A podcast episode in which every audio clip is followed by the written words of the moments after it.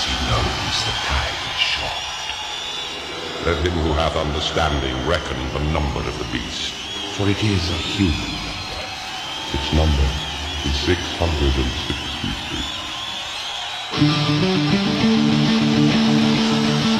Hello, friends and neighbors, and welcome to another episode of Middle Age Metalheads. I am Michael Stamps, joined tonight, as always, by David Timoney, coming Yo. from Muff, Ireland. Christ. Muff. John Harden in Austin, Texas, Yo. and Colin Bosler in Whitehall, Pennsylvania. Hey, hey. and I'm in Sellersville representing. Uh, tonight's episode is going to be devoted to a listening party of this album called "The Number of the Beast" Didn't we listen to this band already? called Iron Maiden. We listened to Powerslave. And that same thing. No. Uh, um, Not quite. so no, not not the same thing, uh, but close. at you talk, They're- talking with a cigarette in your mouth like like Hunter S. Thompson. Uh, yeah. Uh, so, uh, it's- thanks to our friend Tony Maxwell for reaching out to us and like letting us know that every time we, we, we quote the opening of the song that we kind of get it wrong. And, and th- again, no microaggression necessary, but like we appreciate it. a little late so- for that, isn't it? Well, yeah, we'll be playing the album tonight. Tony can hear it the, the correct way. That And again, Yeah, will Tony- him at ease. We, we, we- Tony, we- look out behind you. we love Tony, but uh, we're all, we're all going to take our turn on like just doing like straight up. You could look at the lyrics if you want to, or you could just uh, you know ex- extemporare. But We're This not going to take how turns. it We have done that too many no, times. no, please. What we are going to take turns with. yes, Is let's, let's see. Let's see. Let's. It's called the "Woe to You" challenge. Oh And my it's God. gonna- it's the gonna- weekend metal. Week in metal, week in metal. Week in metal, week in metal, week in metal. Michael, welcome to the weekend metal. Michael, you're up first on the board today with the weekend metal. Yeah, dude. Yes. What um, have you brought us? what what have I brought you? Well, uh, again, um, the, the the news that's uh, that's that's out in the you know the, the web and the the TikToks and stuff is that Ozzy Osbourne has just released the Ultimate Gin. That's that's what it's called, and it's uh, it's it's definitely presented as like one of those sort of like excellent, uh, you know, English gins you know, right up there with uh, I don't know, with some Bombay Sapphire stuff. But uh, it, it got got me thinking too. And if this is like uh, deja vu all, all over again about all of the metal bands who kind of like tapped into this little part of uh, our aging demographic, you know, whether it's Kiss with all of their different sort of liquors, and again for a band that notoriously, uh, if, if I'm using that word incorrectly, that's fine. You know, does not drink, but like promotes cold gin that just came out. John, you got some of that, right? I do. I haven't tried it yet, but I do. I have that and the rum. Colin likes the rum. I do like the rum. The the D the Detroit Rock Rum. No, no, you no, got the Black, Diamond. Diamond's the one I have. Okay, well then they have like a Black Diamond one too, and Yep. other stuff too. But again, it, People into rum? Is that a thing? sure, why Yeah, not? Why not? It's tasty. Yeah, it's good. Megadeth, of course, uh, in the past month or so, put out like some really sort of like high level, high you know alcohol, uh, Belgian ale. Dave too, of course, is uh, he's a teetotaler now, but uh, again, he, he he knows how to monetize shit. Is it called like rum 'em all? He Oh, wishes. Ooh, um, Yeah. you know, He just but called like, it uh, countdown to extinction and just left it as is. It was it was so Like- weird. Like uh, when I- when I was when I was in Paris uh, several years just ago. he's probably just selling stolen bottles of some other rum out the back of it. Yeah, Metallica's rum, and he just puts his label on top of it. Like, Got like stickers he stole from the post office. Yeah, and, and again, Metallica has their their own sort of like whiskeys and vodkas. it as blackened. well. You know, black and Yeah, Geoff Tate uh, again uh, has his own vineyard and his own What? vintage that he puts Yeah. out. Yeah, Dave sure. Manichetti Yeah. does too. I, I Yeah. was just starting to like Geoff Tate a little bit, but a freaking vineyard, dude. You know, Dave, though, I think with all these brands that Mike's talking about, and it's not just metal. Yeah, you know, Willie Nelson has has a liquor, Bob Dylan has a liquor. Like there's too much money to be made not doing it. It takes Right. no it takes no work on the band's part other than the fact that they're lending their name or they're lending their lyrics. I mean, you get a bottle of that blackened whiskey, it doesn't say Metallica anywhere on it. It Whoa. only says blackened. And it's like all right, all they have fine. I'll promoted do it it. you know they've Yeah. promoted it on their website and and people know what they're getting but it, it's not a liquor that says metallica on it it's almost like uh, any of those those pop stars with colognes or perfumes. Like you know I, I worked a bit with celine dion and worked with her management and you know we were talking about like the amount of money that those brands throw at celebs where they don't have to do shit. I, I mean, in terms of like that perfume, like for for Celine, they bring her like five different ones, and they're like, pick, and she's like, I like this one, and it's like, okay, cool. Here's thirty million dollars. We'll see you next year. Like, same thing. I, you know what I mean? I'm sure some. I'm sure some of these acts are more invested in the liquor than others. Some of them are just going to use it Like as a Sammy just Hagar? slap on there. Sammy, I mean, dude, He Sammy his own stuff. did very well uh, Oh, with, hell yeah. with his you know there's that story that that when he launched cabo wabo tequila the guys in van halen were were pissy about it they were like why are you doing this without us like we want to be a part of it too and he's like I'm "Hey, not man, really like- in Van Halen. well, he's like, I, look, this is for all of us. Like, if you guys want in, let's do it. You know, we all put in a million dollars each. Let's let's start it. So so they do. All the band members in Van Halen at the time put in money on this. Really? Alex Alex and Eddie were unhappy with the returns that they were getting early on with Cabo Wabo, and they wanted their money back. And he was like, "No problem. Here's your money back." Michael Anthony stayed in. About 10 years later, Sammy sold Cabo Wabo for like $350 million. Oops. No, no, no, no, no. It was it was more than that. It was Uh, like maybe it was so. like re- it was ridiculous money. It was almost like uh, you know, like uh, Beats by Dre, sort of ridiculous. It was like Like, I, I mean, yeah, fuck. it's just he made so much money. And since then, he has the, the Sammy's Beach Rum. Now he has Santo Tequila. Mhm. Like, there's no reason not to do it. Mhm. It's, it's fair. I mean, I, I mean, at least he stands by his product. Like, Welcome Flavor at Town. every show there's a bar stocked with his liquors and things like that so it's like you know No, he's it- one of the ones more invested Yeah, and and again, uh, uh, you know, in, in terms of like what we're talking about tonight, you know, there there are other bands like ACDC who have IPAs, and of course, uh, uh, Anthrax has you know there a variety of different beers, which I, I never knew about until I went and saw them a couple of years ago there at what used to be called the Electric Factory in Philly. Um, but uh, Iron Maiden's the Trooper Ale, you know, Bruce will tell you, like in interviews or in his book, it's like he and the rest of the band, they're like really involved. They were really involved in the process of the, of, you know, devising the recipe. there's offshoots of the trooper as well right i think, I think there's some variations there's like an ace of high or like some They, different they've come, they've come out with other things too, but like that's that's the one that's been around for a while now. Yeah. And, you know, I, I, I never, I, I never tried until like I was in France, and it was just sort of like there's a liquor store. It's like okay, and like what they got there, it's like holy shit, they got to have like all these rock star beers. There's like an ACDC beer, there was an Iron Maiden beer. It's like one of each. Let's go. yeah And I kept, I kept, and again, like you keep the cans too because they're they're totally awesome. yep But uh, that's that's my week in metal report. there you go Colin Hmm. Bosler. Oh well, it's uh, uh, thematically. I don't know. let's let's Colin- throw it to colin please Okay, I appreciate that. Thank you. sure so last night I went to see. I apologize. It was Friday night. I went to Penn's Peak to see Live Wire. It's an ACDC tribute band, and from what I was reading about the band and and uh, looking at some of their shirts and stuff, apparently they've traveled the world doing ACDC music, and they were not the Iron Maidens. I'm not going to tell you they were that good, but but they were better than Girls, Girls, Girls. To stay with the the tribute bands we've seen lately, so they were kind of right in the middle, right below the Iron Maidens. It, it was a strong set. What I liked about it was that they had chosen some songs that I don't think ACDC would have any desire to ever play again live. Like Heatseeker was one of them. They're never going to play Heatseeker again, Yeah, in my wow. opinion, in concert. Um, they uh, sang "Sink the Pink." You'll never hear ACDC do that anymore.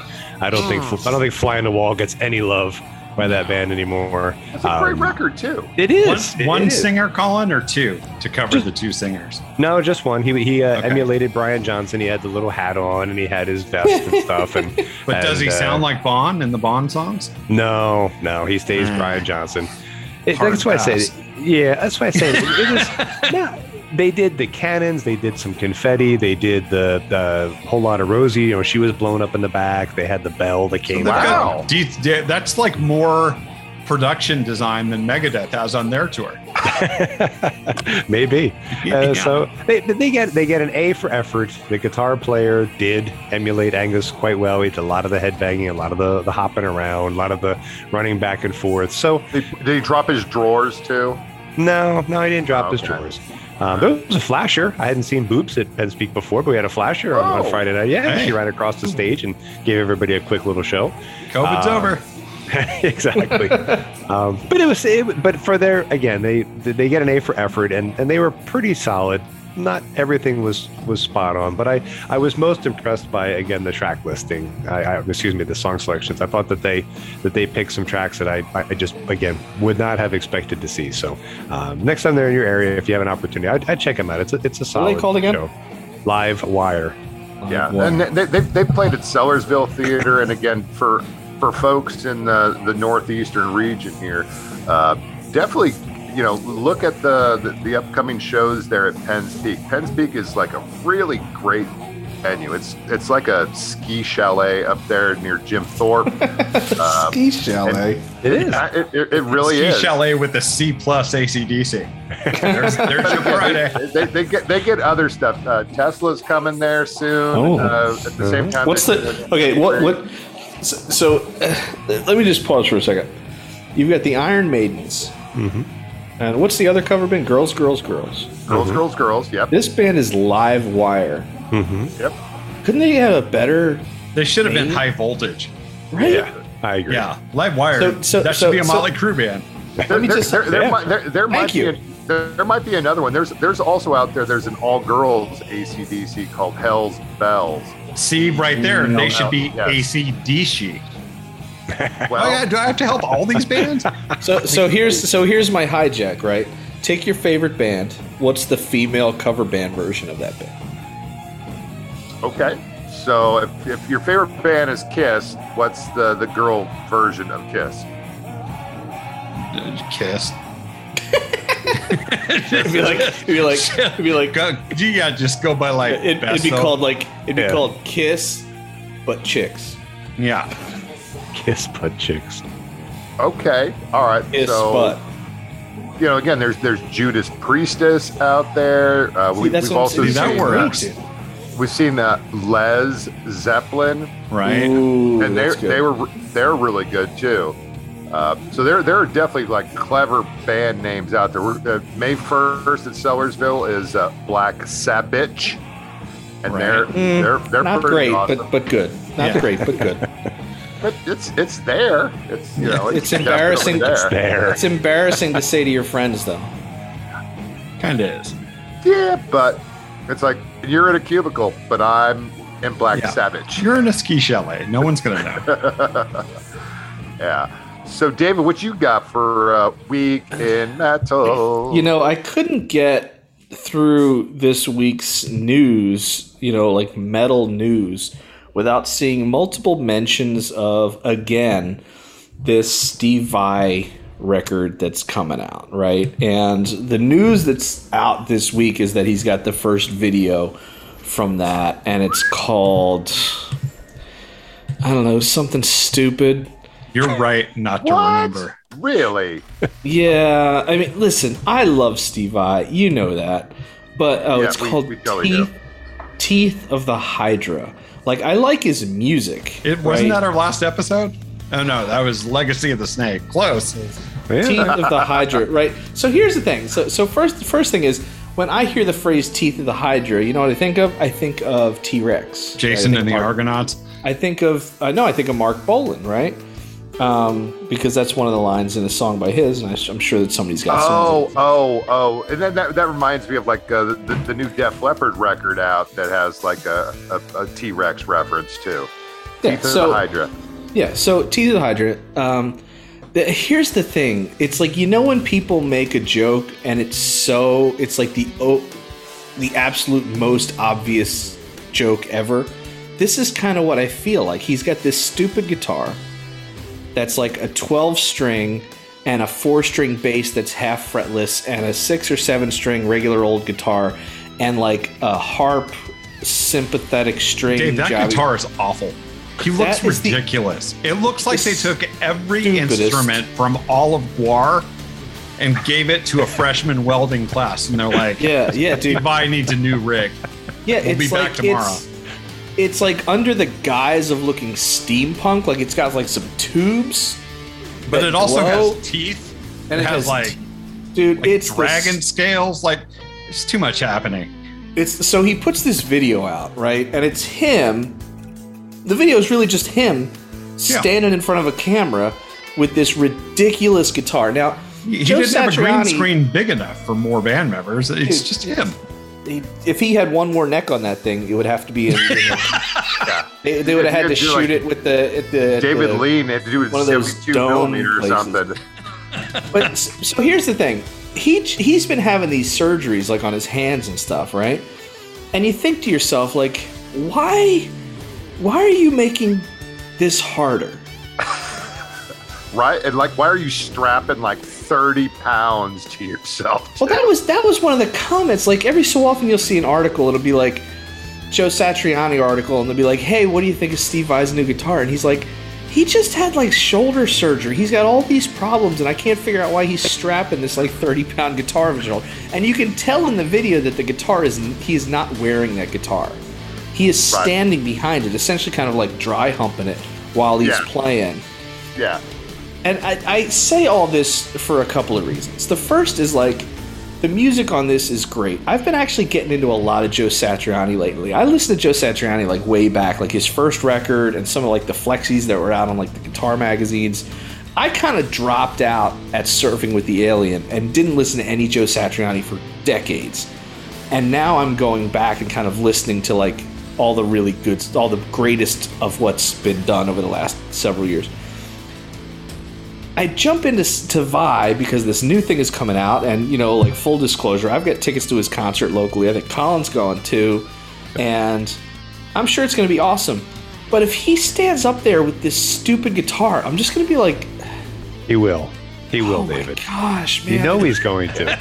So he's got this stupid six-headed guitar, and he calls it the Hydra, and he writes a song called "Enter the Hydra" or Dude, some he's crap like. always had goofy ass guitars. I'm fine with the goofy ass guitars, but this one, I'm not fine. I liked the big three-headed part guitar. No, no, no.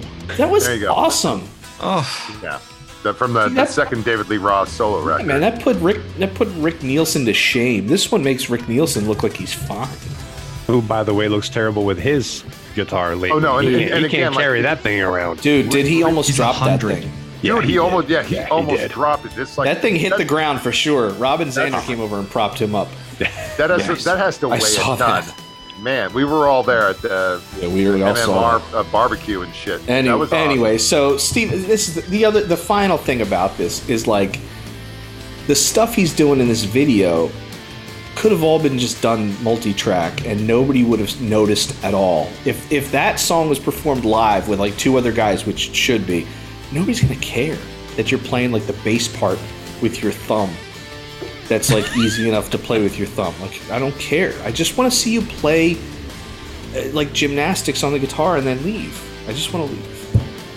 I- Anyhow, so we're, we're, we're on we're on Spotify ourselves, and um, you know, folks who can't get enough Eddie Trunk, uh, speaking for Colin, of course, uh, Of course. you know, you, you check out Eddie Trunk on Spotify, and he's got like all these great interview segments and stuff. He did, he had like a really great talk recently, perhaps dating back last year with Steve Vai, where he Steve Vai talked about like all of his sort of uh, surgeries and ailments and and how he's trying to like make all these sort of accommodations. It was it was, it was a good talk, and, and again, it's like uh, John, week in metal. the last week in metal story. Uh, this week, I've got it. Sounds like Ozzy Osbourne has finished his most recent album. What? Uh, you know, last what was what was his last album? Ordinary Man. Yeah, ordinary, Ordinary man. Man, yes. Okay. and and on on Ordinary Man, it became one of those. It was almost like the Gene Is this Simmons the Post Malone record? Uh, Post Malone is on that one. Uh, Yeah, it's like every song has a guest star, basically. Yeah, yeah, yeah. Um, Yeah. I, not a bad album, I think It's a great. It's a great record, really. Yeah. Considering Um, everything. You know, Oz was supposed to go out on his his final final tour, but has been waylaid both with COVID hitting and closing down everything, and then secondly, he's had a lot of health issues, you know, that he's been battling. I doubt that tour is ever going to happen, but he is doing another album, and this album has a lot of guest stars as well. Just just on this record, Chad Smith, Robert Trujillo, Tony Iommi, Eric Clapton, Jeff Beck, Zakk Wylde, and Mike McCready. So Zakk Wylde is that a guest? I, that- I mean, the on a, rec- on a primary record like this, yeah, because it's like it- you know, if every song's got a different guitarist on it, you know, Zakk's getting one or two tracks, and uh, and, T- and Tony's on that too, huh? Tony's on it too. Yeah, and apparently they reached out to Jimmy Page and never heard back.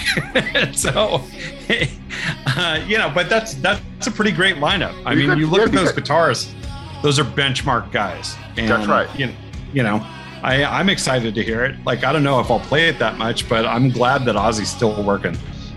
Yeah, and, and again, there was there was a great interview with Ozzy, uh, maybe on Blabbermouth or something. But like Ozzy was talking about like recording uh, the Ordinary Man record, and that was like as he as he fully confessed, like that was the first record I ever did, 100% stone cold sober, and like the Wow. things he recalled of is like it was so much more productive because like I remembered a little bit better like what I had done the day before. Yeah. Oh, to, like, actually, you know what? I, he did I'm right. I'm reading later into this story as well, and here, here's where it takes a sad turn. Looks like Chad Smith played the first half of the record, and when you flip it over, Taylor Hawkins is the drummer Hmm. for the second half of the record. So I, you know, I, I don't know what the Foo Fighters have in the can, but there's there's not going to be probably that many more opportunities to have Taylor Hawkins material coming out that we haven't heard, and um, and this is one of them. So another reason to look forward to it. Yeah. Absolutely. I'll, I'll tell you what. You know what, John? It, uh, I'm glad you mentioned that.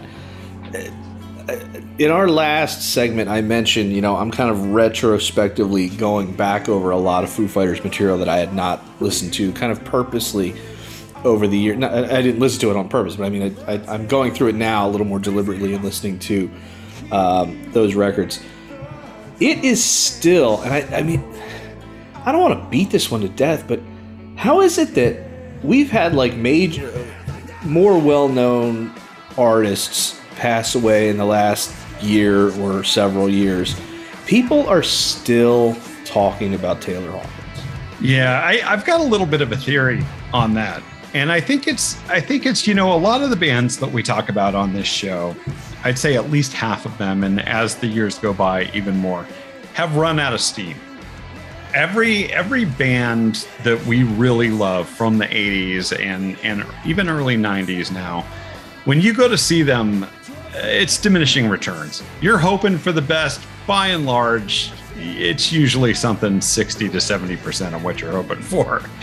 And I think the thing with the Foo Fighters is it was never that. Here's a band that, you know, whether they wanted it or not, they got past the torch to be the rock band of the past two decades, really. You know, when music took a turn and you know, you had all the pop acts and the boy bands and and the the sort of post boy bands and now the K-pop bands and and things like Taylor Swift and such. The Foo Fighters were a constant throughout that time, starting in the early 90s up until now. And not every album has been amazing, but more often than not, their albums are very good. And anytime you saw the Foo Fighters, whether the recent album was good or not, that show was always fucking great. Always. You never ever left one of their shows going, Ugh, next time they come around, I, I don't know if I'm going to do that again. You were like, when are they coming back? And I think Taylor was a big part of that. You know, I, I wrote something on Instagram this week that, like, when Taylor joined the band, they became fully formed. Like, I, I think it's I think it's a, a big deal that if you're in a band with the drummer for Nirvana, and people are this upset that the drummer for the Foo Fighters passed away, it's for a reason. Yeah.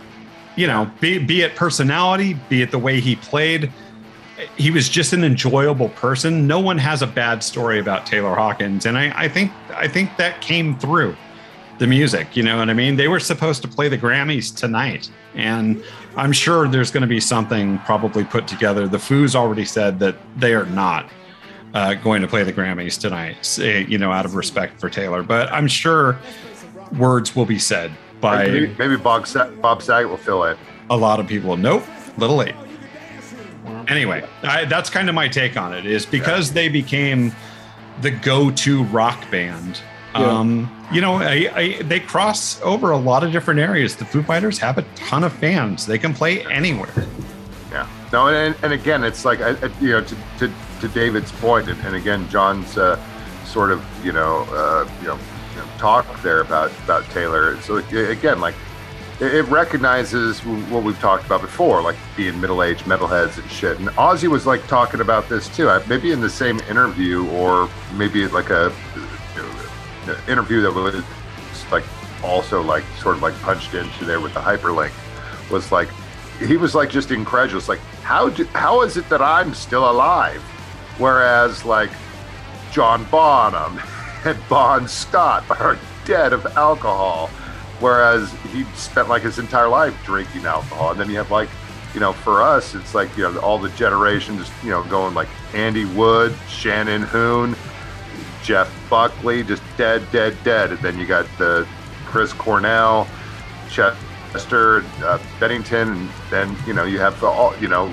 most recently with Taylor and stuff. It's like, well, you know, people die every day, and and of course, COVID has taught us that like yeah, about still about maybe fifteen hundred die every day, and maybe because they're not celebrities.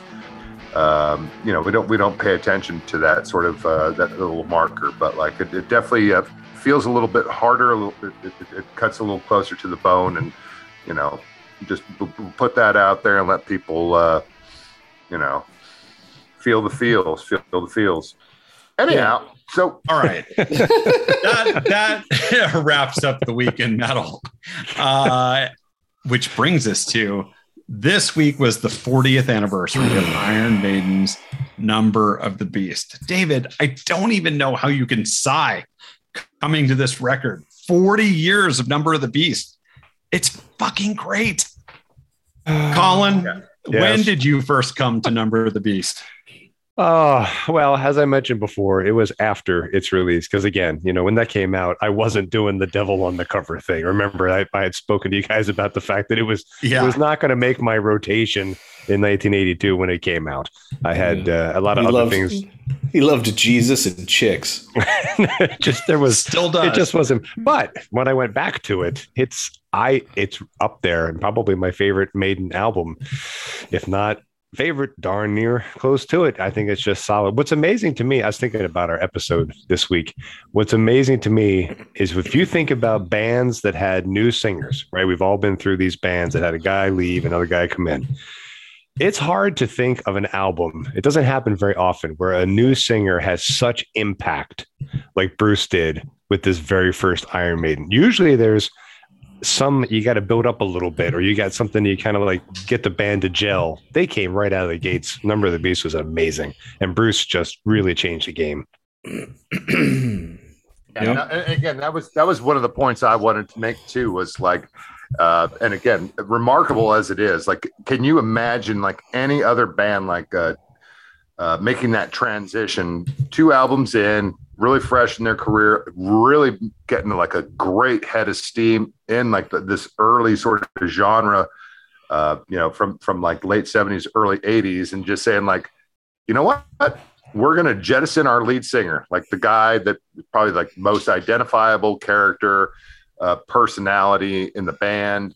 Um, and again, but like that's that's what Harry does, and it's like he's like, nope, he's not working.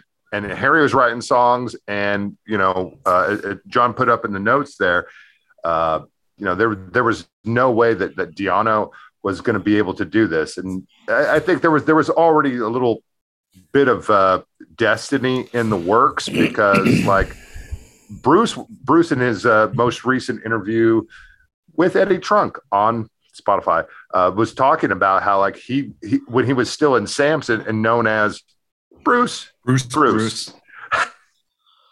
uh, went and saw an Iron Maiden show, and he was like really getting sort. He's like creaming his jeans. He wanted to like be the lead singer of Iron Maiden, and then when Iron Maiden like reached out to him, it's just sort of like it was a chocolate and peanut butter sort of like match for the ages sort of thing coming together. And on that note. But like, can any other band have done that? I think the only other sort of like no, I think you make a good point there, Michael, because they're only two albums in at that point. ACDC does it and Right. has great success with Back in Black. Van Halen does it and has great success with 5150. But those are bands that are already 10 to 15 years Oh into yeah, a career. right. Yeah, for sure. Yeah. You know, these guys are are you know still on the launch pad waiting. It's a it's, it's, it's a sit ball, it's it's a really ballsy move, and and again, like we, we we put that in like the context, and we can look at like all the other bands too, like they you know whether it's uh Halloween or uh shit um you know the the bands that That- make that the, other band? the sort of like uh, you know for- you know or even Anthrax. Uh, they, they just they make this transition and say like nope we're not doing the lead singer anymore you know they just they, they they just sort of like dump out and go all right we're gonna we're gonna try something new. But like led zeppelin you know they didn't do that. But then again that's a whole other thing. So, So um, when, when did you get the record, Mike?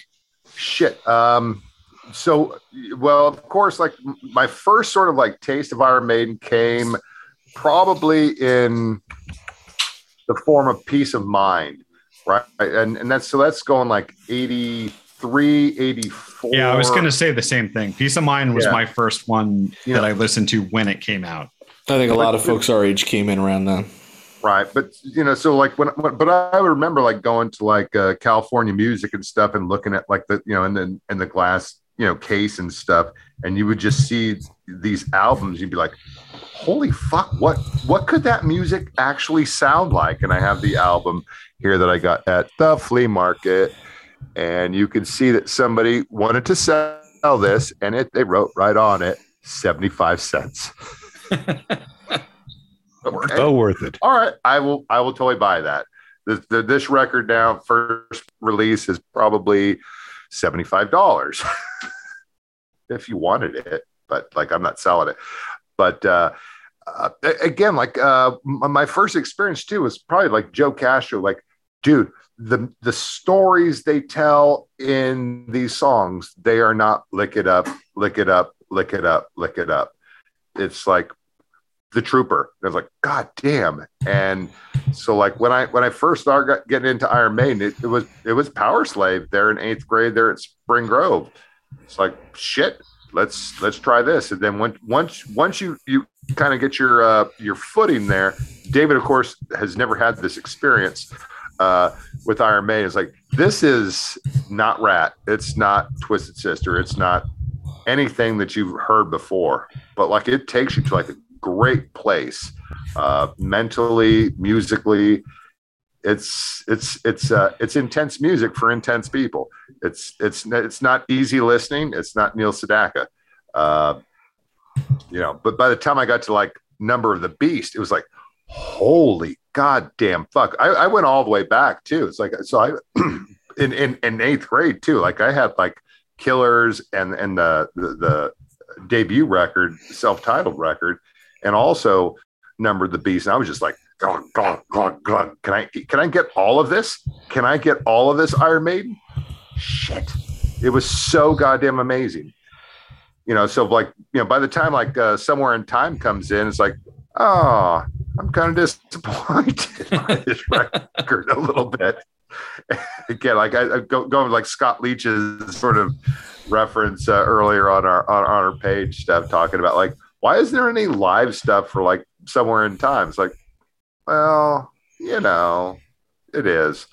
David, like, how did how did you not get into Iron Maiden? Yeah, Probably the question. It- now here's the thing. I mean, I heard a lot of Iron Maiden in my life. Right, I had this record in probably like '83 or '84. I didn't. Ha- I didn't.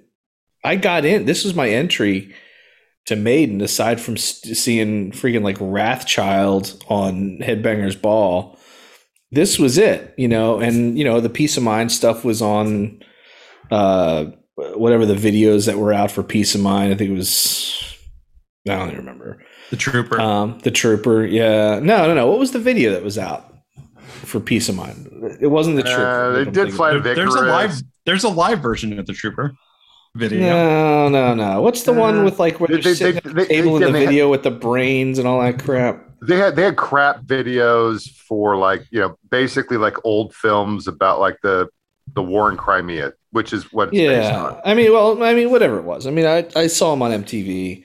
Not good. Um, it didn't phase me. I just, you know, it just didn't land. Like I liked this record when I bought it. Right. I actually remember, and I think I've told you this story before. Like I had this neighbor across the street, and he and I listened to heavy metal together. And he came, he comes to me one day. He's like, "Serious as a heart attack." We're in like sixth grade, right? And he's like, "Yo, man," he's like, "I don't think I like metal anymore," because he had gotten into like Def Leppard, and then from Def Leppard, gotten like de-escalated metal wise, right? He was like more into rock and hard rock. And he's like, "I don't think I like metal anymore." And I was like, "Dude, you were gonna sit down, you were gonna listen to like Iron Maiden, Number of the Beast, and you were gonna get your act together." Oh, And, man. uh, intervention, Metal style, intervention. metal intervention. And I mean, I wasn't that into it, but I mean, it was like it really at the time, it was kind of like the heaviest thing going, like metal wise. It was like the direction metal was going. Um, and then, like I said, like I was in that band for years in high school, and the drummer like idolized Nicko McBrain. Like I would go to his house either just to hang out or for band practice, and he would have like he had in his drum room a stereo system and he would put on Maiden and he knew every freaking bell, every cymbal, every like everything that Nicko McBrain did in a given song. He had the full exact Nicko McBrain Sonor single bass setup. And this kid played everything note for note. Um, he was amazing. Um, and I always appreciated like aspects of Maiden, but it just I just didn't get it. I didn't get why people were rabid fans. Like I could get why people liked them. I didn't get why this was like some people's only bands. Like I knew a dude who was a guitar player. Like he he learned Maiden tunes note for note, and I was just like, but why? Like I, I but and people probably thought the same about me and things I was into. Um, I just I just never got it. I never really got it. Yeah, well, and and and so coming back to the to the record now, I'm, I'm hoping maybe you you listened to it a little bit more recently. It's like within the past couple days. Uh, no, I didn't want to listen No, to it again David. before David now. saves it up for the episode. Yeah, yeah, yeah, I don't, I don't, oh, I don't, you- yeah, no, there- I don't do any, go. I don't do any prep. No. There you go. That's that's very rocky of you. That's Yeah. cool. So, John, like you coming to like Maiden or coming or coming to this particular record. I haven't touched I, I think in a I think I came to it exact same time as you. Uh, you know, Yeah. I remember us playing Powerslave a lot when that came out, and uh, I had listened to Piece of Mind before Powerslave, and wasn't as into it. Powerslave, I really got into, and uh, then you know, I one of us got Number of the Beast and and listened to that. Then um, I like it more in retrospect now. I, I think you know when you're living in the moment other than the songs that they would play live when we would see them from Number of the Beast, which Right. have always been a handful, and still they play a lot of Number of the Beast. I don't think like you know when I was 13 or or 14, whenever that was, I think I would go to put Powerslave on instead right. just because it's like this is the new record like you know this this is the tour. And then live after death comes out and it like reinforces that. But also Yeah.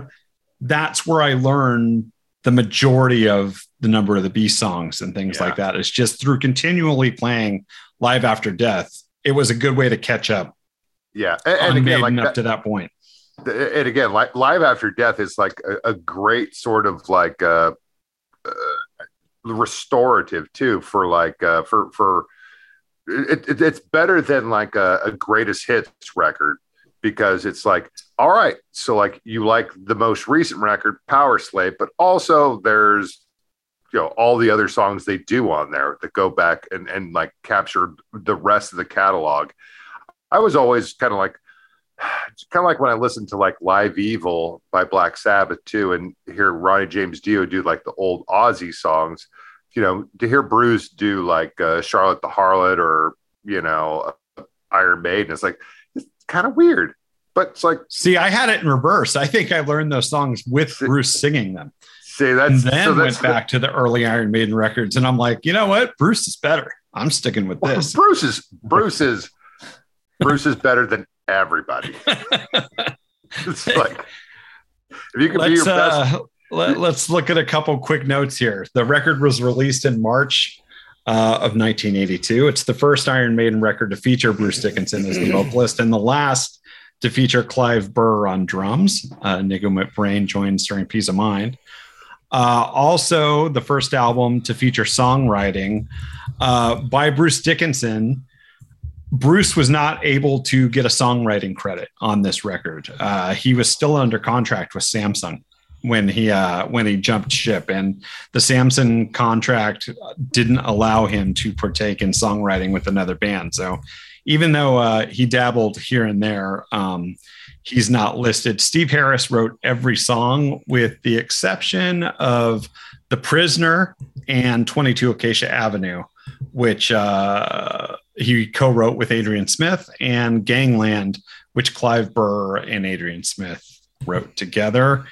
Uh, up to December 2021, the record had sold 20 million copies worldwide not too shabby. Pretty good for yeah. uh, for a debut record of a new vocalist. Twenty million copies. Right. Yeah. Um, um, you know, we've talked about Derek Riggs and the Iron Maiden covers in the past.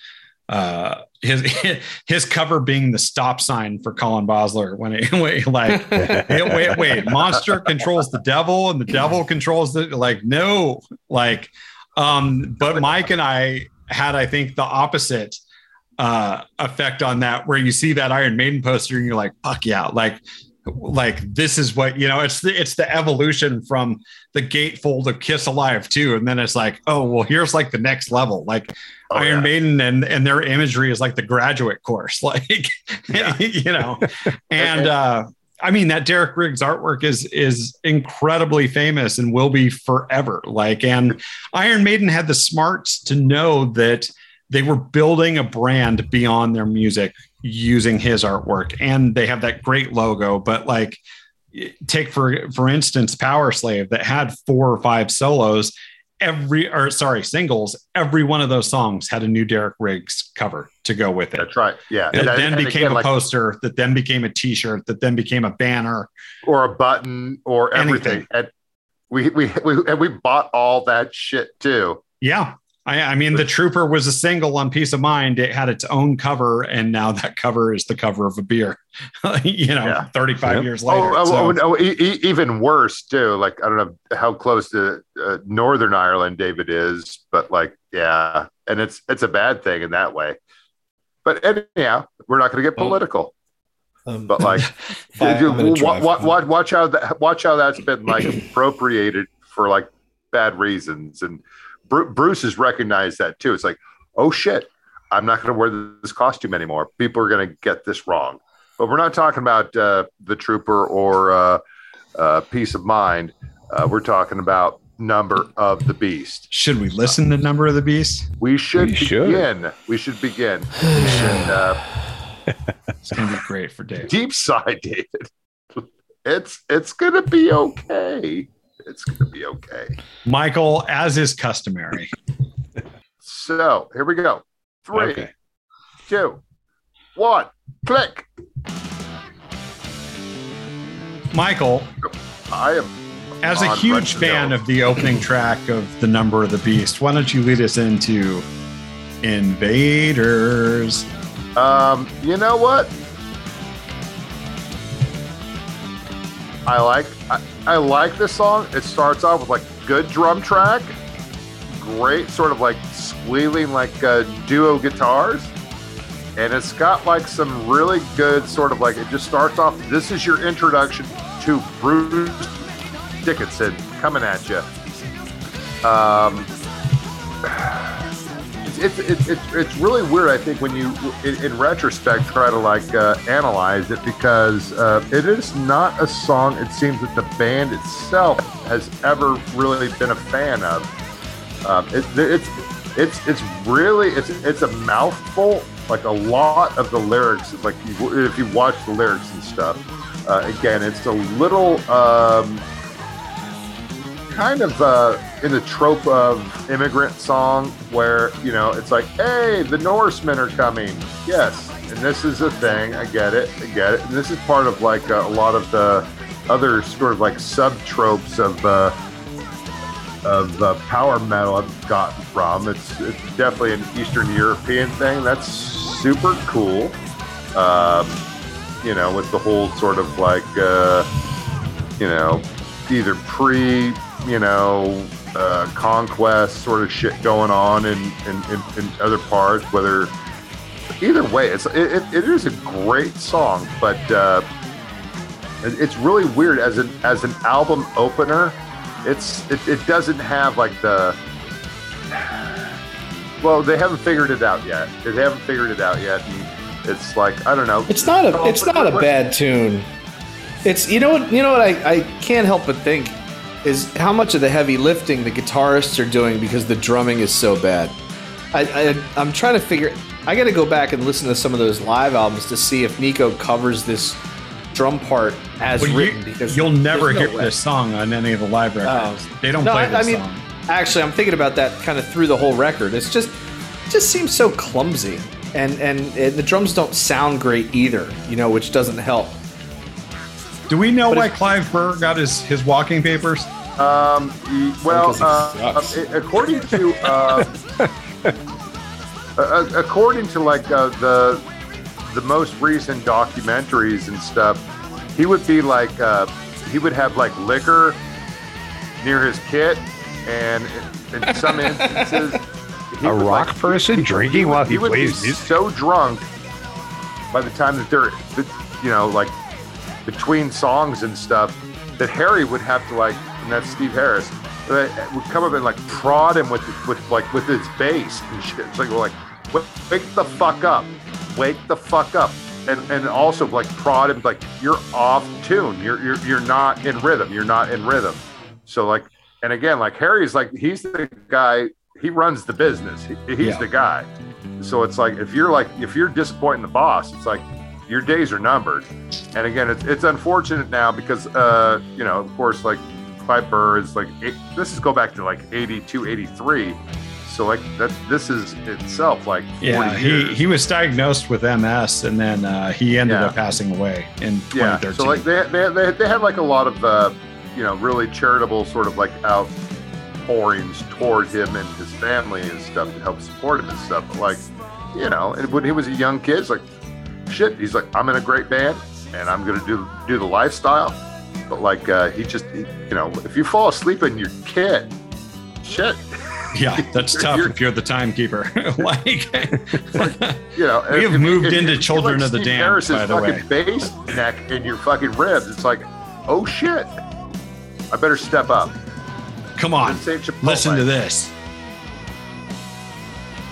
All right, so we're starting on with uh, Children of the Dam. Yep. Paul Di'Anno's sitting at home listening to this chorus going, fuck, now I get it. Yeah, but but but this this is the song that he totally could have done, absolutely.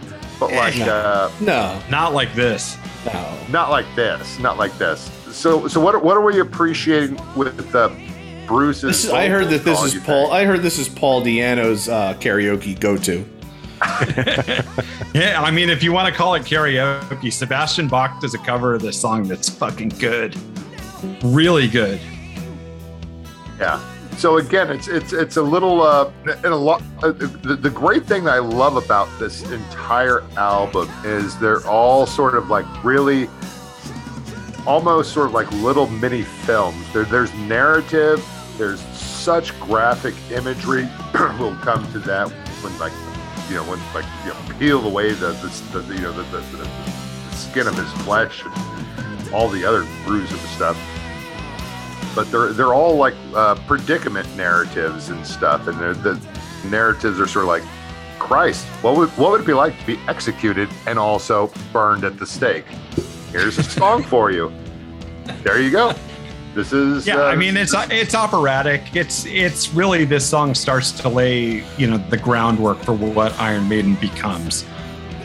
I could see From Colin record Bosler, windows down, rolling hills of uh, you know Whitehall, PA, cranking up the radio. This song.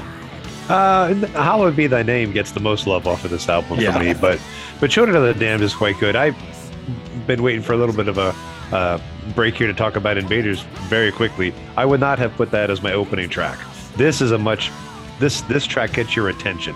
Yeah. Invaders to me, you can fill in a gap later. Like Gangland is the same thing. It's not the best. It fills in a gap Yeah. later. I would have started with this song or something that really grabs the audience. Yeah, I think Children of the that's a great Damned has a great crescendo. Yeah, it's also a much better intro to Bruce Dickinson. Yes. Yes. And- And, the word and is operatic. style. That's the word. His voice is operatic. He has that kind of training. Paul Di'Anno does not. So here comes a big, heavy, thick voice that, that carries on into the night, long into the night. Di'Anno just doesn't sing like that. Great That's solo. and, and, and again, like we, we don't want to give the impression that like uh, Bruce Dickinson has operatic training because he, he doesn't. He just Sure, like, he does, doesn't he? He does not. Oh, I thought he did. He, he does not. You I'll get him on the phone. Hold on. okay? Go for it. Uh, uh, or ask, ask I had Trump. I had read that he did. If I am wrong, No, then but he, he he just has like he has his own sort of style. Like every everything, it seems like great sort of like book is check out uh, his uh, what happens if I touch this button or something like that. It just yeah, what does this couple- button do? What does Yeah. this button do? It's shit. The guy was like in the Air Force, or and he was he, he just he's done just about everything. Yeah, I mean, he, Like- he grew up, he went to a boys' school. His parents pretty much shipped him off to a private boys' school. And the other guys had told him, like, hey, we know you want to sing and like you have a band and and such. Do not let the choir master know that you can sing because the choir master has a tendency to uh, have a fondness for the boys in the bungle, choir. he will he will bungle you. and so so it sort of got out that Bruce could sing and he tried he tried to mess it up but it's still you know he he ended up being part of the choir and uh and expanded it from there but he came in singing and want to sing in a band Yeah. No, and, and we're again, at the he- prisoner you are number six but I, I thought I Not was a a free number. man. That's right So, so John, what, what is this all about? This this whole business of the prisoner. uh just just as a base i mean it's based off the british tv show the prisoner with Dude, you know that's one of my favorite TV shows of all time. Ah, it's great. I've It- heard. it's a great show, and so yeah, I mean, that's this song is basically about that. And uh, I, David, speak to the prisoner. You know, it's um, it, depending on who you talk to, it's a it's a uh, it's a an extension of the story of Secret Agent Man. So you got McGoohan uh, is a private investigator of some sort. The uh, the credits, the opening credits of the show, are that he quits his job at this government agency. He goes home to his flat, and while he's sleeping, he's gassed. He wakes up in his apartment. He looks out the window and realizes he's in a different place, right? He's in a place known as the village. And the goal of his place, he's number six. He's given a number. Um, he wants to know who number one is, the person who's in charge, but he can only get as far as number two. And number two's job is to figure out essentially why he quit his job. They think he must be some kind of double agent, that he must know something. And it is surreal and existential and amazing. And in 13 episodes, they created um, just this monolith of a storyline that has really uh, it, it it's grabbed the a, a place in the in kind of the knowledge of the world that everybody knows. It's been in The Simpsons. It's been you know every it used to be on on PBS when I was a kid all the time. If you haven't watched it, there's there's there was a remake with Jim Caviezel and Ian McKellen that was eight eight episodes, I think. It was Yep. pretty good. Yeah, not Um, bad. it- not a remake by any stretch, but like a retelling of the story. It's pretty good. Um, I love it. Um, particularly, I'll tell you what, the last episode makes all the first 12 episodes worth getting through. Just absolutely amazing. Um, If you're into if you're into the classic kind of existential folks like the Beckett's and the Sartres of the world, it doesn't compare. It's, it's not a classic in that sense. But if those types of things kind of tickle your fancy, or if, even if you like that show Lost when it was on, this is the kind of super strange uh, story that in 13 episodes creates a great mythology, um, and it sticks with you. It really does. Um, uh, one of the one of the actors on that show who played number two actually in the midst of filming i think it was the 12th or 13th episode i think it was the 12th episode had like a small mental breakdown during the shooting of the of the series wow. um, because it was just really maddening. It was really strange. So I mean, please, I tell people all the time, please check it out. There's a couple of podcasts devoted to it that are really good too. Um, No, it, and again, it, it is because of my love for the show, I'm actually have always been skeptical of this whether the song represents it well. Well, you know, the song starts with some clips of dialogue from the beginning of the show, and Yeah. uh, the band had to clear that with McGoohan. And so their manager, Rod Smallwood, contacted him and they had a chat. And McGoohan was like, What did you say the name of the band was? They're a rock band. And he explained it to him, and he's like, Do it. And so after that, you know, so they did with his blessing, and then later on, they also did back back in the village on Powerslave, which is also about the prisoner. Yeah, totally. And it, it's, again, like if we're going to come up on like a little more sequel talk here when we get to like song four on side one here. Uh, but Colin, did you have anything to add about like your experience with Prisoner? No, I think I think it's a solid song. I, I don't think it's uh, again one of my favorites on there. I've talked about my favorites already, but I like the chorus. Uh, I think it's uh, very melodic, and uh, I, I think it's a good track. And I think that that's the weird thing too. It's like when, when, when you talk about this record and you talk about like the deep cuts on the record, it's like, okay, so this is the deep cut, but it's like, this is still pretty filet. This is still pretty filet. It's And it was on Rock Band. okay, so there's that too. That's right. There you go. And again, like It was. I, I- I would not have gotten the pop culture reference to like a British TV show that had like 13 episodes that I had not seen or have seen ever.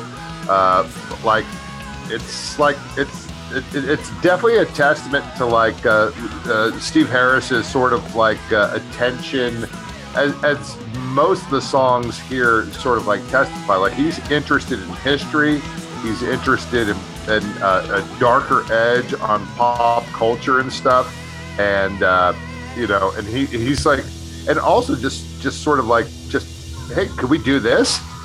Do a song about a TV show.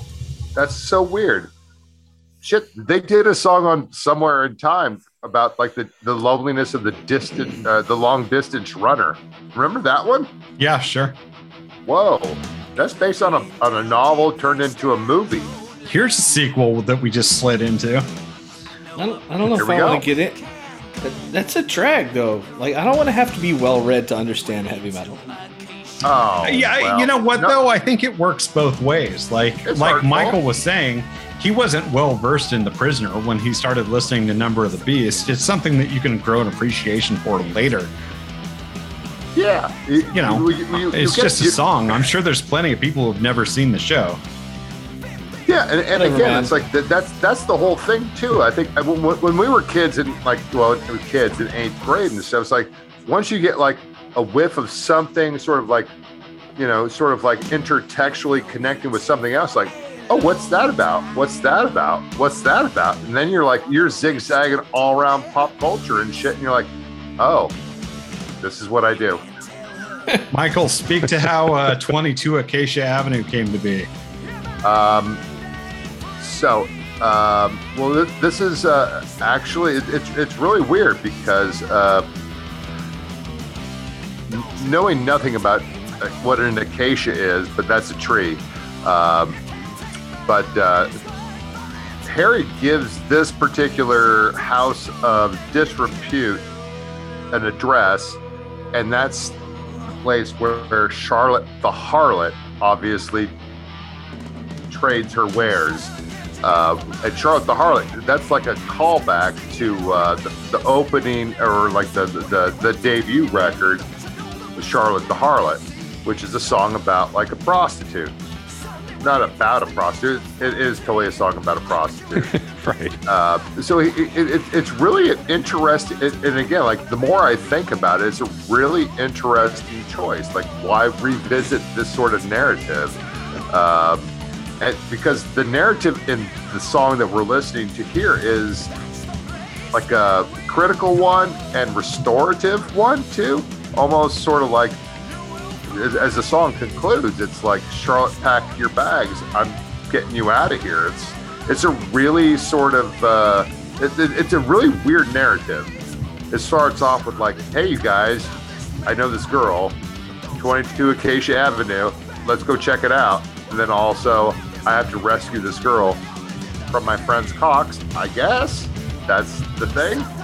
I don't know. It's it's a it's an epic song. It's an epic song. It's, I don't know if I would say epic. It's I- an hon- epic song is uh, about.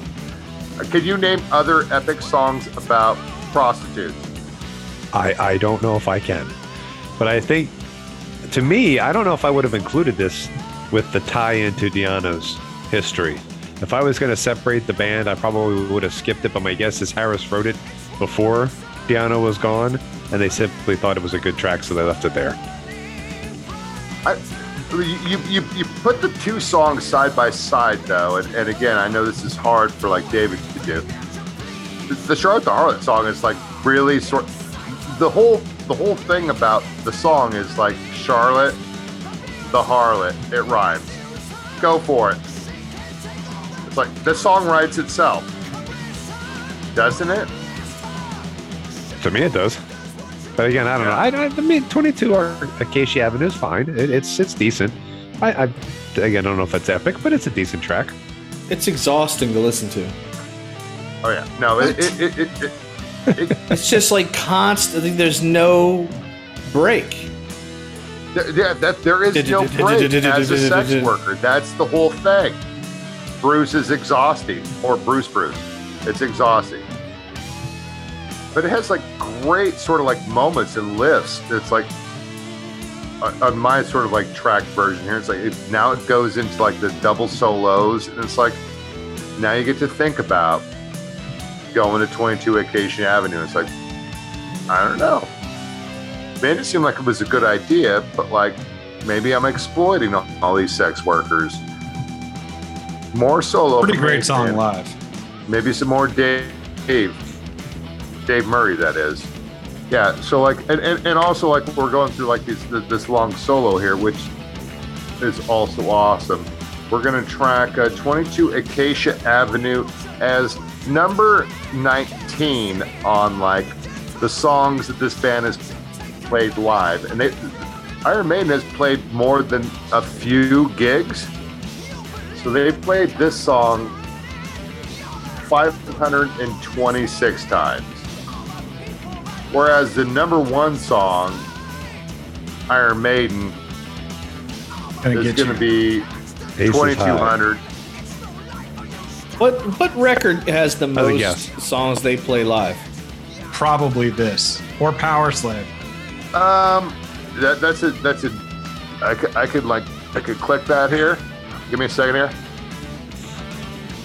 Oop, And a piece of mind's probably pretty well represented. You think? let me see. Number of the Beast.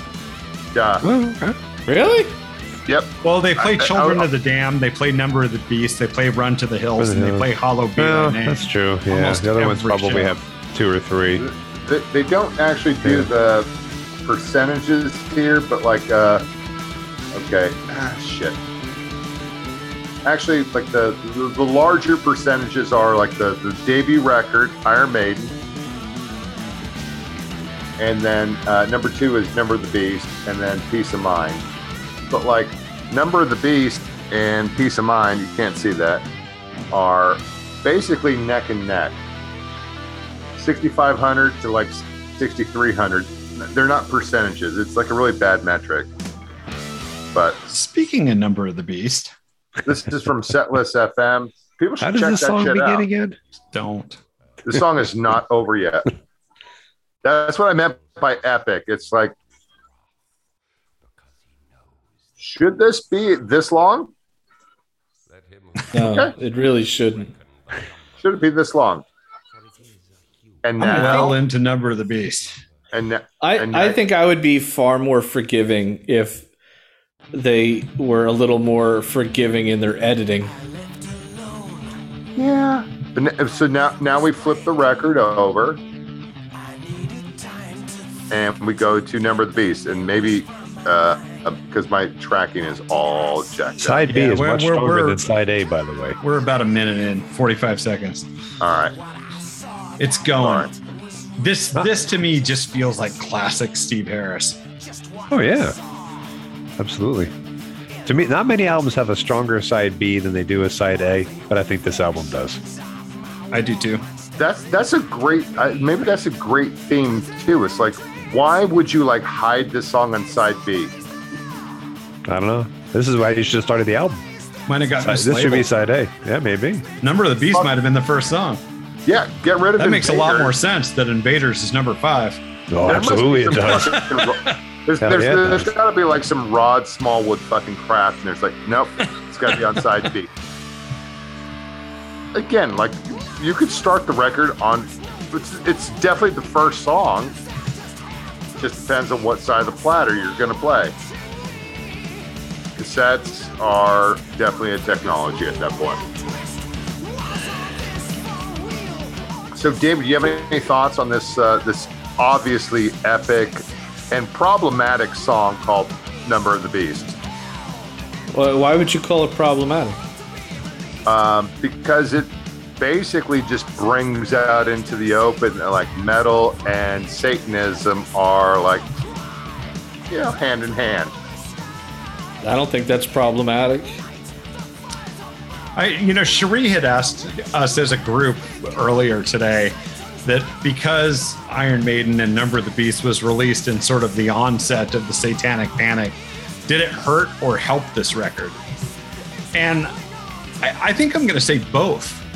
You know, there there wasn't there wasn't such a, a thing so much as a Walmart back then that would uh, lean lean towards conservative Christian values and maybe take issue with this album cover, but I'm sure there were plenty of mom and pop stores that may not have been down with uh, with the imagery and the name of this record that that might have held it back.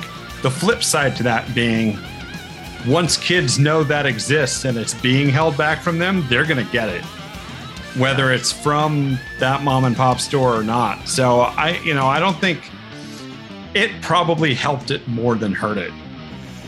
Yeah, and and that, this comes at a time too when uh, yeah, wh- wh- whatever stage like the what would be called in in retrospect the the 80s satanic panic, which begins like in, in the 70s with like Michelle remembers. If you if you want to check out that book or something, you want to talk about like the the recovered memory syndrome and all the other sort of like hoax therapies and shit that were going on or the McMartin preschool trial and all the other shit that like contributed to uh, dot dot dot. Oh shit. Dot dot dot. More dots. QAnon. And like all the sort of like uh, moral panic about like shit that isn't true. Iron Maiden wasn't like actually playing into that. It's like it's it's it's a great song and it's a great sort of uh, again another predicative predicament narrative. It's like straight out of like Edgar Allan Poe narr- uh, you know playbook. It's like, hey, what would happen if I did like uh, you know, a sort of like Nathaniel Hawthorne, you know, young Goodman Brown sort of scenario where it's like, I'm going off into the woods. Like, what's everybody doing out here in the woods? It's like, who am I escorted by? It's like, oh, I'm with the devil. And, you know, I'm out here with the chanting hordes and they're burning torches and their sacred chants are praised. And like, oh shit, six, six, six, the number of the beast. And it's like, and it's like horrifyingly awesome. Uh, Yeah, know, I mean, uh, if you think back to this time, though, you would see in those Satanic Panic videos, they would flash the cover of this record. They would make no mention of Iron Maiden or their songs whatsoever.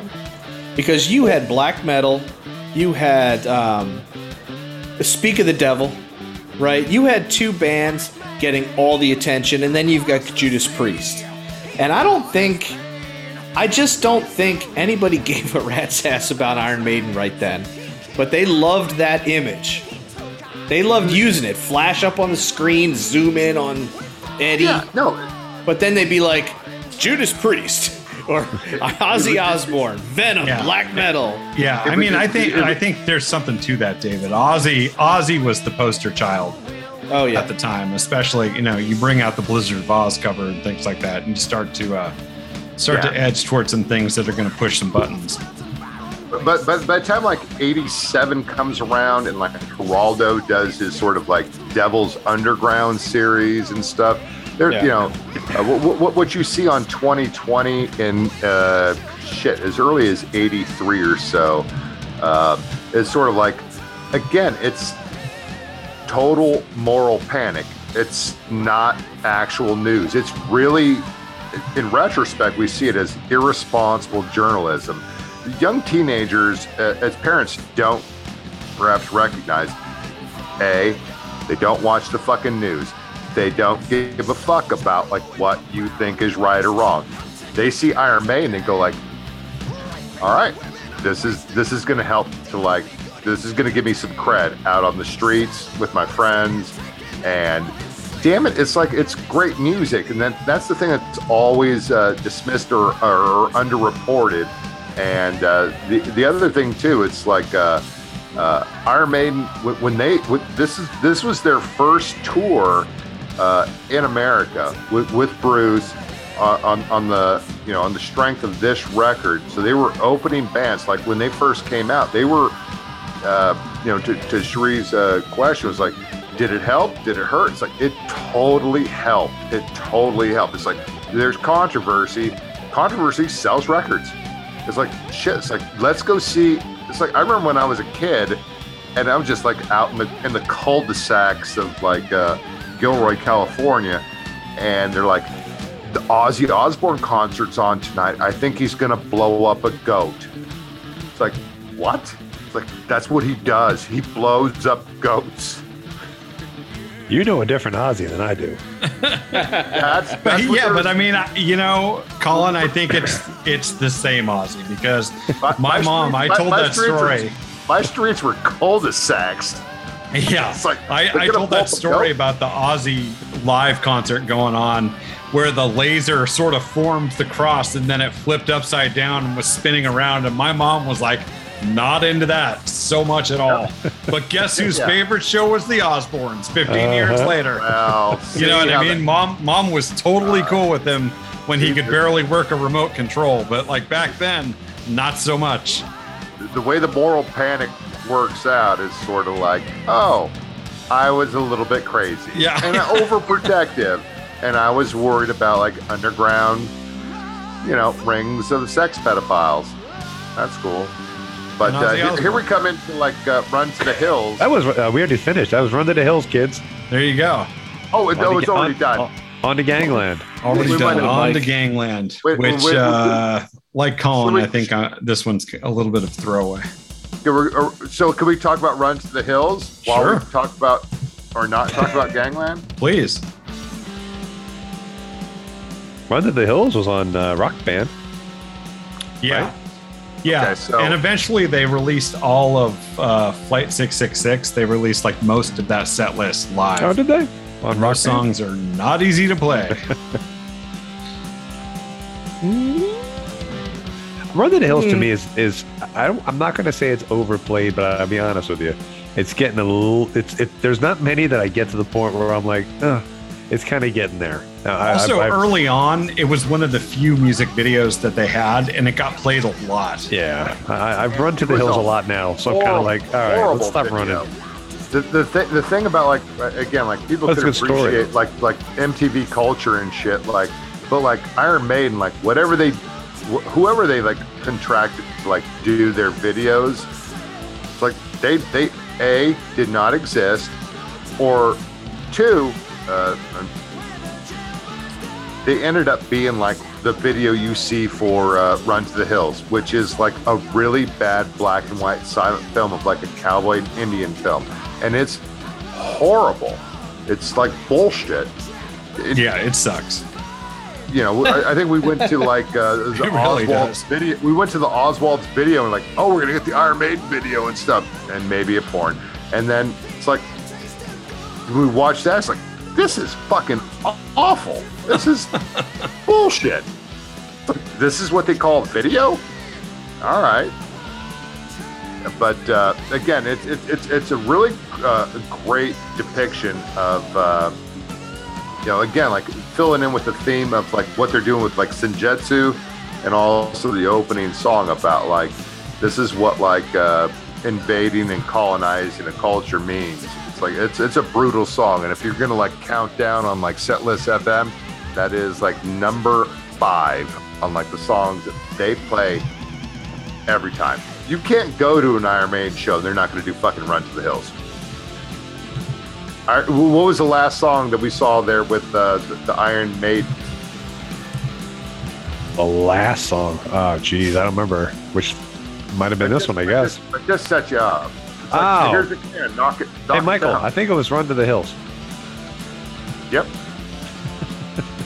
you nailed it. Thanks. All right. And, and Gangland. What about Gangland? I do like the guitar part that background. though. It's kind of funky. Kind of has a kind of a nice little little you know movement to it. That's kind of neat. How many throwaway songs are on their records after this? A few. A lot. Yeah. Entire albums. But they all have a couple. Like, well, we know how I feel about Power Slave. It's you know it's strong, but it's not as perfect. There's some there's some throwaways there too. But all bands, to be fair, have those. John. But like, you, you, you get into We've Gangland. disagreed like- about that before. I reject that hypothesis entirely. All right. So like, Guy's favorite band is Motley Crue, and he's saying Powerslave sucks. No, I didn't say it sucks. I said it's good. It's just not. It's not perfect. Hey, Motley Crue has a lot of throwaway songs. Next listening party will be uh, "Girls, Girls, Girls." We can all sing Oh, Nona together. Nona. we, we could just like put one song on and then just talk the rest of the Oh, Yeah. we have arrived at the album closer. Now, see, here now, we go. now, all Here things should all yeah, everything should cease. I this is the hate- focus. When Oh. this kicks in, I This hate this guitar line. great. Oh no, my this God. song fucking rules. Dude, this It's is the best song on the album. what do you hate about it? It's this? probably their best song ever. Maybe. What the This fuck? is the ultimate this- story. He's gonna die. This is number three. He's going to on, the like, gallows. songs that they play live, which says like people want to hear this, so they keep doing it. Go ahead, David. Find fault with what this do you hear song. about? What, what do you hate about this opening guitar line? It's not the it's the opening guitar line's not terrible. It's when it kicks in. I hate that guitar line. Really? Yeah, I really do. Okay. That that seems really specific. Like, but could you be more specific? No, no, I don't think I can. Right there, holding that note. Oh, Shit, holding that note. I was doing it in Oh. the kitchen making quesadillas like two hours ago. that's. This gets cranked in the car. Oh, Yeah, This gets cranked in the car. And and, and here are like the licks behind. Is this where you don't like it, David? yeah, Oh my God. What- this is the thing that you don't like? yeah. How does one not like this? so many ways. Go ahead, sir. I just I, I think it's very simplistic. I think it's not heavy enough. Like the breaks here are great. I mean, this is like what you paid for. Oh, I pay for it all and have many times. No, but I And mean, will this is this this is what you show up for. But then it's like, like, come on, man. You love all this fucking dorky uh, Helloween power metal. Yeah, but that stuff's produced better, and the lines are It's stronger. right here. The, the DNA is like right here. Well, Yes, maybe the that D. shit fucking This Helloween is what's doesn't happening here. exist This is without like the daddy sperm right here. No. It's all NA, not enough D. Just uh, again, uh, I think I heard this what- riff what do on you- like an old Grateful Colin, Dead you- record. you- Windows down, volume Oh, this is- oh, crank. oh, What do you like about this song? Well, the story, right? We all love what I said before. I love a good story. This guy's gonna die. He's reflecting on his life. There- It's it's all about the whole countdown to his extinction. I think the music is great when it hits the the final and it is just a jam session. It's such it's just amazing. It's it's a very well written song. Dude, this is like me at the end of my days. I'll be like laying out on a bathroom floor, like with the water dripping, and like my head At- at- rested at on the cold. Six. Gotcha. Res- my, my head rested on the cold tile, and I'll have a song stuck in my head. It'd be like, be like, would Sounds like somebody turn off their phone so I there can die? Wow.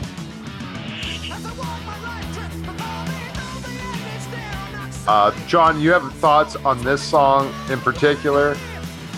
I, yeah, him like I said. I, I think it's the best song on the album. And, Oh, you know, yeah. Colin saying it might be Iron Maiden's best song. It might be. I, you know, it's, there's a reason most of their shows end with this. Like, it's, you know, it, it's a fan favorite for a reason. Yeah, and and, and and actually, in, in terms of like uh, actually, and there's always encores too. But like, it, this is like the song. Like you keep like all the way to the back. This is like we have like some heavy artillery. This is the song that's like it. It it, the, the, it, it runs a little long. It's the longest song on the record. Probably tracking about seven minutes or so. Um, it's not giving me that read on the the back of the the vinyl, but like it's this Seven is minutes, ep- eleven this- seconds.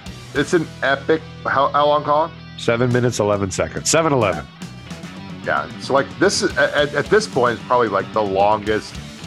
Right here. Come on, maybe David. Point to Come Acacia. Avenue is probably about the same length, but like uh this song gets to like again like another predicament uh sort of narrative and it's like it, it- it gets you into like the the psychological situation where where heavy metal goes and heavy metal goes into like dark places it goes into like dark situations and then then it excites you with like all the great fuck i'm just listening to like the the, the double guitars blazing here with steve harris just like just blowing shit away.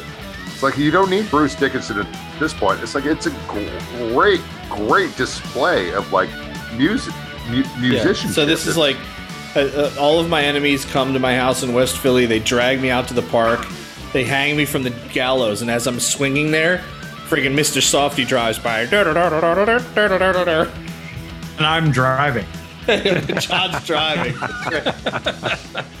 Laughing as you swing. Alright. so uh, if, if, if people have not listened to this uh, middle-aged uh, uh, metalheads podcast before, it's like Colin and I, we had like a ticket for Iron Maiden, and we drove by David's house. Like, David, you want to go see Iron Maiden? And he's like, he's sitting on his porch, going like, Nah, I'm gonna sit here on the porch. and we're like, okay, cool. And we went to Iron I don't Maiden. know. If, I don't know if it was exactly like that. I It think I had like well- a. It may as well have been that because we. I think I was Colin, busy We had an extra ticket, didn't we? We did. I think you had a banjo, too, on the porch. I think I was, was- eating a was a delicious turkey banjo. sandwich There Yes, was a banjo and a sandwich. banjo. and couldn't put There- it down. probably, You were wearing a probably straw hat, too, I think. There was, there was a Squishy Hill person out there too. So it's like, anyhow. So David's learning some stuff. God damn, but this song, epic as fucking hell. You you can't. Uh, you, so many other bands have like gone to this sort of like realm hereafter. Uh, there there are great bands who have like gotten really close. I'm, I'm reminded of like Sanitarium by Metallica or or Queensryche doing uh, uh, Roads to Madness. Also, sort of like side enders or like album enders. It's like let's let's do this. And then again, like predicament narratives, high high high high shit. Boom. Yeah. What an ending! What an ending! Boom.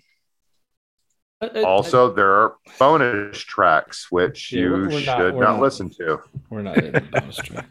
I'll tell no, you you what. I'll. I will. I will admit. them. I will admit it is a better record than I remember it being. Ooh, that Uh, says a lot. High praise. Yeah, I mean it's probably of the records the one that I could like put on in the car and leave it on.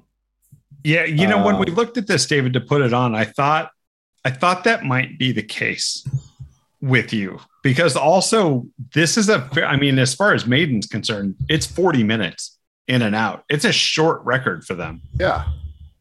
That's a commute. Boom. You're in, you're out. It's like, fuck it. I'm going from like, you know, Invaders, 22 Acacia Avenue. Hallowed be thy name. Boom. 40 minutes. Yeah, I'll tell you what though. I think it is it is it Acacia Avenue that's like six minutes long. Yeah, eh, It's a little bit six long. a couple of them are. Yeah, I you know what I some of these songs I would like them more if they were just shorter. yeah, Like Acacia Avenue, I you can- get I into minute five, you get into like minute four and a half, five minutes. You're like, okay, I I can see that. I think some Okay. songs earn it and some don't. Th- th- th- these aren't, this is not a band that's like, are we interested in singles? Is does MTV exist? What what what is our medium? Like how do how do we what we do is like and what what again like we go back to like the thing is between the Di'Anno and Bruce Bruce thing it's like we see you live here you know performing in clubs in, in London and it's like yeah let's let's put the whole band on display and let's do musicianship and shit so like that means a longer song and it, and it's not flashy the, the last thing anybody would ever say about Iron Maiden is they're flashy. They don't do like let's do like big hair. Let's not like uh, do like all sort of like gross sort of like CC DeVille sort of like solos and stuff. They are not doing like Van Halen. They're just sort of like we're doing this shit and it's intense and it's it's power metal. It's like it it really is power metal. And again, it's like everything I love and hate about power metal starts with the you know the, the first couple maiden records and stuff and that that's what like you know distinguishes them uh, from like a lot of the other Nwoven bands which I, I love you know like Tygers of Pan Tang or like you name them um Saxon, Jaguar. Saxon uh, I no I, I totally hate Saxon dude, I told you I was listening to Saxon last like two weeks ago.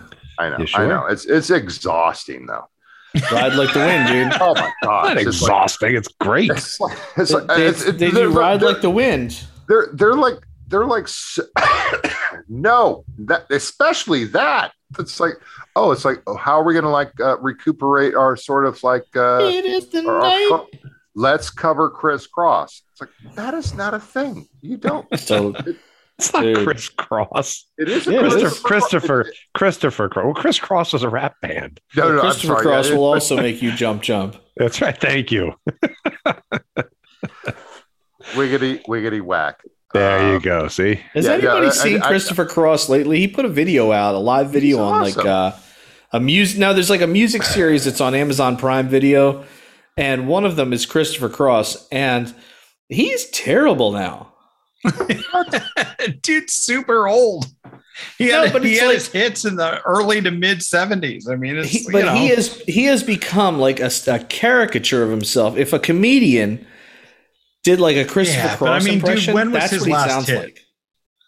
I don't know. Arthur's theme. arthur the arthur theme that's okay. it What year did Arthur? 81? 82, 83, But- but something he- like that. he, he did he did he did other guitar work and stuff but we're not going to go off on a christopher cross sort of like tangent I'm Yeah, okay we've with done that. that before. But like, Yeah, we yeah, but like Saxon, Nothing Saxon new. sucks. Uh, Saxon does gonna- not suck. Um, All right, next listening party, Saxon album. No, Oof, see that. what you did, Mike? no, no, I, I, I'm, I'm, I did not, I did not initiate that. I'd be open to it. I don't think I've ever listened to a full Saxon record. There you go. Oh, There's a design. reason. There's a Yeah. reason for No. that. Yeah, denim I've and taste. leather. If we had, to, if we had to do one album, we'd do denim and leather. That's fine. That's fine. He rolls his eyes on the Zoom camera. No, it's like, yeah, it's gonna be. It's good. I, I there are some great songs in that record. I'll Or give- do I'll- or do an NWO BHM whole listening party. Do like a list. Then you No, I, I like- like I like that. I like that. that that's going to take some research because like Yeah. the, the whole Look, New we World listened to Cold Lake. We could listen to a Saxon record. yes, we Okay. can. You know what? I just looked up the top 10 Christopher Cross records, songs, like hits. Yeah. I've only ever heard of the first three. Sailing.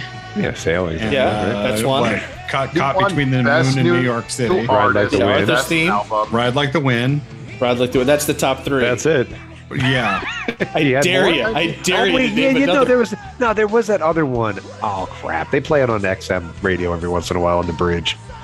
Uh-huh. Arthur's But what's theme what's next? What's on the list? Uh, Think the of Laura? New York City. Yeah, that's the one. That's the one.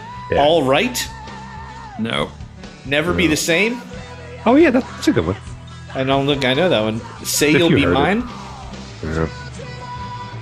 No, I really don't know anymore. Swept away, and I will take you forever. No mention of the woman think in red. you're just Isn't making the woman up in red. songs. that's somebody else. No, dude. Women in Red was uh oh, That's somebody A else. lady in red. yeah, Lady in Red. That's No, no, somebody no. else. Oh, somebody wasn't there? Wasn't Chris there a de very Burgh. similar? This Oh, is yeah. not very metal. Or we're That was going Chris right de now. Burgh. Yeah. Okay. Whatever, man. Chris Yeah. de Burgh, not Chris de. But thinking of Laura, you would know if you heard it. Ladies Laura. and gentlemen, thank you for joining us as we took a look back on Iron Maiden's 1982 Number of the Beast. We hope you enjoyed the episode along with us. We hope uh, after this you run over to Spotify for your fix of Christopher Cross. Please follow us on Twitter at Eddie- Eddie Trunk. MAMHpod. Please follow us on Instagram at Metal Podcast. And please follow us on Facebook. Just search Middle Aged Metalheads for Colin Bossler, Michael Stamps, David Timoney, and myself, Yo. John Harden. We will see you next week.